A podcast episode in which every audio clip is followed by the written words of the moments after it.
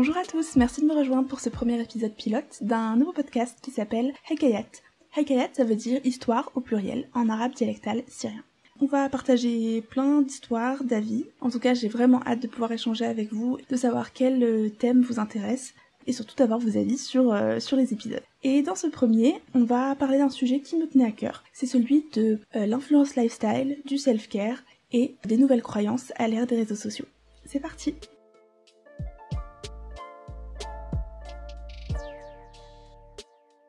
Il y a beaucoup de sujets que j'aimerais aborder dans ce premier épisode et j'ai trouvé que le point de départ qui peut être assez intéressant c'est ce mot de self-care. Ce mot anglophone qu'on rencontre énormément si on est une femme, une jeune femme sur les réseaux sociaux, qui nous est énormément mis en avant à la fois par les marques évidemment et par les influenceuses lifestyle qui veut que euh, quelque part il faut prendre soin de soi et s'accorder du temps pour prendre soin de soi afin de se sentir mieux et d'être plus épanoui, d'être moins fatigué et euh, finalement de, devenir une meilleure version de soi-même. Parce que il y a derrière ça évidemment une, une idée de certes de bien-être mais aussi de performativité. Parce que le bien-être c'est quelque chose qu'on montre on fait du self-care et on en parle. On pourrait très bien euh, s'accorder un moment à soi et pas forcément le, partager avec le monde entier, mais les influenceuses lifestyle nous montrent que tous les jours, euh, le, temps qu'elles prennent pour elles est quelque chose qui est partagé avec leur communauté et du coup euh, c'est un rappel pour dire à chaque fois, vous savez c'est important, il faut prendre soin de soi,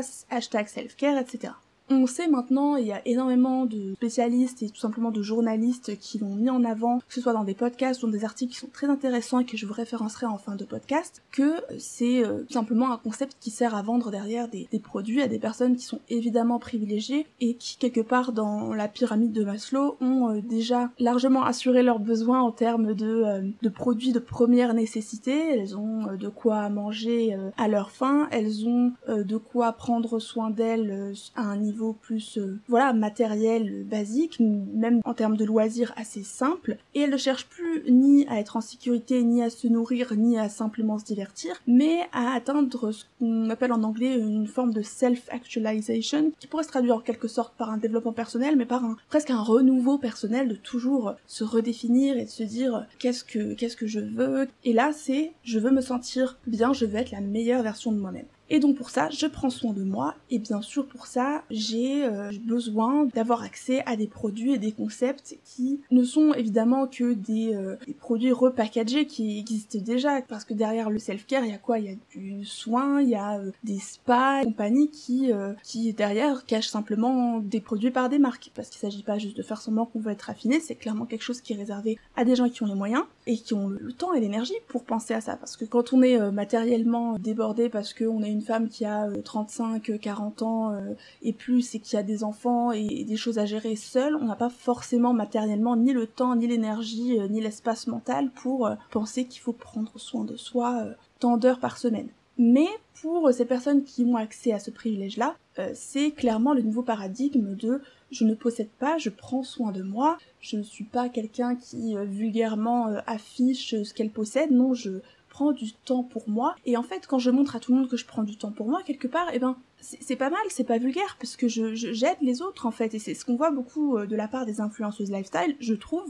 Dites-moi ce que vous en pensez, mais je trouve qu'il y a un peu ce côté de être une influenceuse beauté, une influenceuse mode, c'est presque ringard rien que si on regarde en France, la plupart des grandes influenceuses ont passé euh, très concrètement et très clairement ont eu un stade il y a quelques années. On peut citer euh, par exemple Enjoy Phoenix, mais c'est loin d'être la seule où elles ont fait une annonce en disant ma ligne éditoriale change, la beauté, la mode j'aime bien, mais en fait euh, je, moi je fais pas que ça. Moi ce que je veux c'est vraiment axer ma, ma chaîne et mon contenu sur du lifestyle. Mais qu'est-ce que ça veut dire lifestyle? Quelque part un mode de vie, c'est quand même extrêmement large. Est-ce que quelque part on est en train de dire que c'est des personnes qui vont nous influencer, nous diriger vers des décisions qui concernent non pas nos achats de produits euh, dans un secteur spécifique qui est la beauté, mais nos décisions concernant nos modes de vie. Eh bien, c'est totalement ça. Et je pense que, étant plus jeune, on a toutes mis du temps à comprendre que c'est ce que ça voulait dire. Je pense qu'on était, euh, moi personnellement, je, me disais, bon bah, en fait, les influenceuses lifestyle, elles veulent juste, euh, peut-être qu'on leur propose plus des partenariats avec des marques qui font des choses plus larges, par exemple des marques de voyage, peut-être que c'est plus sympa pour elles que tout le temps des produits de beauté. En fait, non, c'est beaucoup plus profond que ça, c'est clairement une,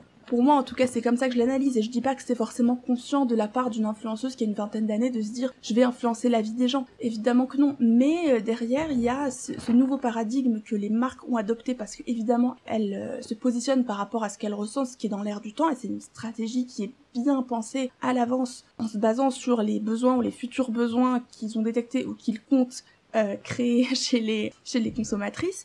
Et du coup forcément qu'elles vont de fil en aiguille euh, amener les influenceuses avec lesquelles elles travaillent à s'axer plus vers ça en leur proposant des choses plus dans ce sens-là et en leur montrant que c'est plus intéressant pour elles. Euh, et ça fonctionne puisque la plupart des personnes qui suivent les les influences ces influenceuses là si vous regardez les métriques sont très jeunes. Donc elles ont, oui, j'allais dire ce mot, une emprise sur leur public qui est telle que c'est tout bénef en fait. Si elles sont capables de les influencer à acheter des produits euh, qui sur le papier sont absolument pas faits pour elles et ne vont pas fonctionner et à réitérer ces achats à chaque fois, elles sont capables de les emmener vers des directions de euh, il faut euh, acheter des concepts plus chers, il faut euh, plutôt arrêter de consommer tel type de produit parce que c'est mauvais, etc. Je donne cet exemple parce que vous voyez, c'est pas forcément un exemple négatif, ça peut être aussi des influences qui peuvent être intéressantes parce que peut-être qu'une fille qui a qui est dans le début de sa vingtaine et qui avait jamais réfléchi avant à la composition de ses produits, bah peut-être que c'est bien qu'une Enjoy Phoenix lui montre par son exemple que ça peut être quelque chose à prendre en compte, pourquoi pas? Mais là où ça va plus loin, et où là on commence à quitter pour moi le self-care et un petit peu le prendre soin de soi, c'est quand on commence à aller vers du développement personnel. Là, je pense que le gap n'est pas très grand, on l'a tous déjà vu que euh, ces influenceuses nous partagent. Et d'ailleurs depuis le début, hein, même avant le changement de ligne éditoriale, euh, on a toujours vu les influenceurs et les influenceuses nous montrer le, meilleur côté de, de, leur vie et du coup euh, montrer un peu un exemple que beaucoup essayent de suivre, que ce soit en termes de sport, d'alimentation, d'habitude de vie, d'intérieur aussi, parce que il y a aussi quelque chose qui est vrai avec les influenceuses, en tout cas je trouve, dans le paysage français, c'est que c'est un métier qui est généralement exercé à son compte, sans autre activité professionnelle à côté, qui est très centrée sur l'intérieur. Des personnes qui, de elles-mêmes, je prends par exemple mon blog de filles qui en parle très souvent, et quasiment tout le temps chez elle, parce qu'elle est tout le temps en train de faire ses contenus chez elle, et elle est à l'extérieur seulement quand elle a rendez-vous avec des marques ou qu'elle a des voyages presse. Donc c'est très centré sur l'intérieur, et du coup beaucoup de contenus sont proposés par rapport à l'intérieur et le mode de vie intérieur, comment je prends soin de ma maison, ma déco, etc. Donc ça c'est du contenu qui va être axé sur la maison, mais au-delà de ça, il y a tout ce qui est, euh, je dirais, euh, en gros, je suis chez moi, voilà comment je vis chez moi. Donc déjà là, on est vraiment dans le partage euh, total de, la vie privée, jusqu'au détail de la chambre à coucher et des toilettes et de la salle de bain. J'exagère pas, on l'a tout déjà vu. Mais l'influence va encore plus loin quand il s'agit vraiment de dire voilà ce que je conseille de faire chaque matin. voilà ma morning routine, voilà mon miracle morning. Et là où ça commence à me déranger et on va plus loin que mes bonnes petites habitudes, mes bons petits conseils, c'est quand on a des beaucoup de ces influenceuses lifestyle donc qui sont passées partout, ces stades et qui ont un peu coché toutes ces cases que je viens d'écrire, prennent une tournure où elles vont parler à leur public de sujets qui pour moi ne sont plus ni du self-care, ni du développement personnel, ni des bonnes habitudes de vie, euh, du sport, je ne sais quoi, mais de la spiritualité. Alors, la spiritualité et le développement personnel, si vous baladez souvent dans les rayons de vos librairies habituelles ou juste de la FNAC, vous, savez que quand on va dans le rayon développement personnel, moi personnellement c'est quelque chose que j'aime bien faire parce que ça m'amuse, de regarder un petit peu les titres et de voir ce qui se dit et ce qui se fait parce que ça en dit aussi long sur ce qui se trame un petit peu dans l'air. On a énormément de livres et euh, d'ouvrages qui sont produits sur le thème de comment rendre sa vie meilleure concrètement, voilà ce qu'il faut faire pour rendre sa vie meilleure. C'est un peu ça le but du concrètement du développement personnel, ça se manifeste comme ça. Voilà un mode d'emploi, voilà un, un guide de ce qu'il faut faire pour se sentir mieux, pour soi-même devenir meilleur et donc être plus heureux dans sa vie, donc pour faire court, avoir une vie meilleure. Ça peut être quelque chose de très concret, très pratique, un peu encourageant. Je pense qu'on peut aussi penser à ces euh, motivational speakers qu'on voit de temps en temps je pense que c'est quelque chose aux États-Unis notamment qui a toujours existé depuis un moment et même avant euh, Internet. Et ces motivational speakers, je pense par exemple à Tony Robbins ou à d'autres, qui voilà font leurs conférences, plein de gens viennent. Même Steve Harvey faisait ça, il me semble. Après, ils font des livres. Voilà, c'est un business. Euh, on, on voit à peu près ce qu'ils font, ce qu'ils proposent comme contenu. Et il y a déjà, quand c'est attaché à une personne, un, petit côté euh, télé-évangéliste, certes non religieux, mais il y a un peu un côté, voilà, je prêche, je, je, je vous amène la bonne parole. Donc transférer ça à une influenceuse, déjà, c'est lui donner beaucoup de pouvoir, puisque comme on disait, euh, voilà, On parle plus juste de, consommer des produits ou le stade au-dessus du, self-care, de prendre soin de soi, de, prendre des bonnes habitudes ou du développement personnel là ok, on donne plus de pouvoir. Mais là où ça va encore plus loin, c'est quand je vois des influenceuses qui concrètement euh, choisissent comme, euh, comme conseil à donner des choses qui sont clairement dans une sphère qui pour moi est une sphère de croyance religieuse. On n'est plus dans quelque chose qui est neutre, qui pourrait être applicable à n'importe qui. Non, on est dans quelque chose qui s'inscrit dans un dogme. C'est-à-dire que quand j'entends parler euh, de karma, quand j'entends parler de loi de l'attraction, quand j'entends parler d'accord Toltec, quand j'entends parler de choses comme ça, et même de signes astrologiques. Pour moi, on est dans de la croyance qui va au-delà de tout ce qu'on a pu dire avant. C'est-à-dire que déjà le périmètre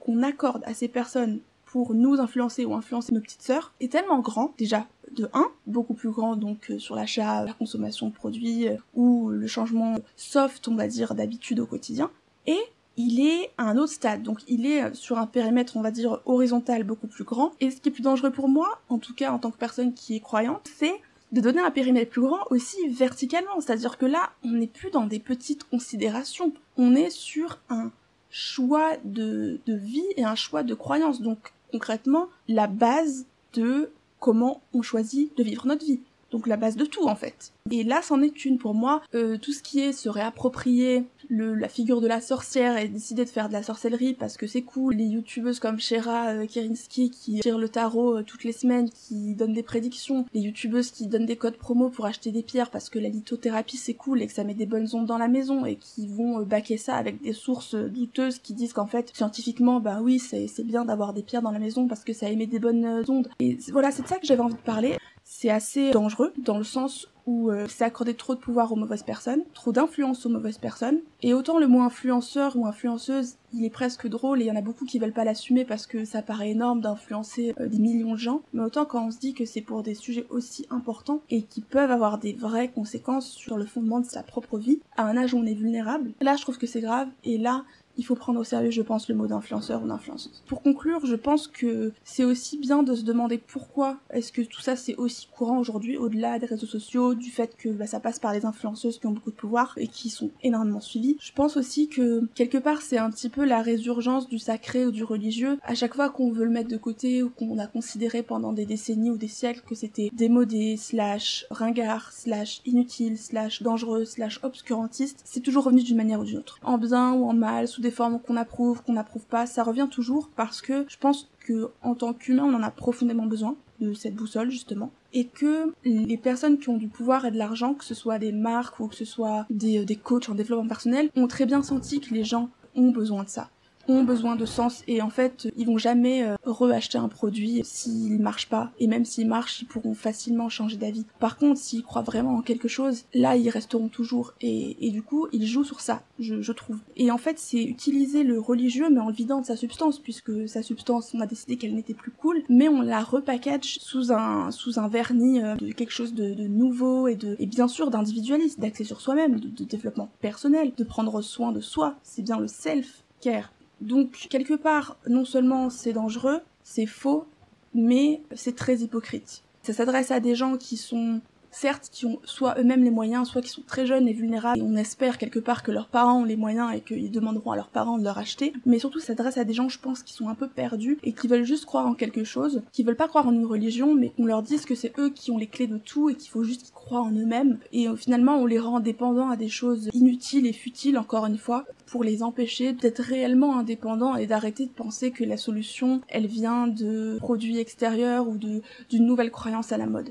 C'est censé être axé sur soi, mais au final c'est pas du tout axé sur soi, en tout cas pas de la manière saine qui est de se demander qu'est-ce que je veux vraiment pour ma vie. Il y a beaucoup, comme je disais, beaucoup de notions qui rentrent en jeu. On pourrait, je pense, faire tout un épisode de podcast de une heure juste sur ce nouveau concept d'être une influenceuse ou influenceur lifestyle ou juste sur le self-care. Mais je pense que tout ça est, vraiment lié et moi en tout cas je vois vraiment un lien entre le contenu euh, que, que je vois aujourd'hui euh, qui je trouve un petit peu limite déviant euh, des influenceuses et le développement personnel et le, limite le télé-évangélisme basique en fait. Et je trouve ce glissement bizarre voilà, je, suis vraiment tout à fait open si vous avez euh, des, des, idées à partager sur ce sujet, si vous n'êtes pas du tout d'accord avec moi, si vous trouvez que c'est pas clair et que vous aimeriez qu'on développe ou qu'on échange plus sur un point qui a été abordé ici. Place maintenant aux différentes références qui ont inspiré ce premier épisode. Tout d'abord un documentaire Arte disponible sur YouTube intitulé L'ère de la consommation spirituelle 2.0. Ensuite un article anglophone du New Yorker, The Politics of Conspicuous Displays of Self-Care, euh, disponible sur leur site, et un autre article anglophone de The Atlantic, What Gwyneth Paltrow's Book Group Really Sells Women. Euh, c'est deux articles assez longs, assez complexes, mais je vous les recommande vraiment beaucoup, ils sont très intéressants. Et enfin, un épisode francophone de l'excellent podcast Miroir Miroir, euh, qui malheureusement vient de prendre fin et qui été présenté par Jennifer Padjemi. Cet épisode s'intitulait Le maquillage, une affaire de classe. C'était un entretien avec euh, Zinette Drief, un excellent épisode également que je vous recommande. Voilà, merci beaucoup de m'avoir écouté et j'ai vraiment hâte d'avoir vos retours et de vous retrouver pour une prochaine thématique. Merci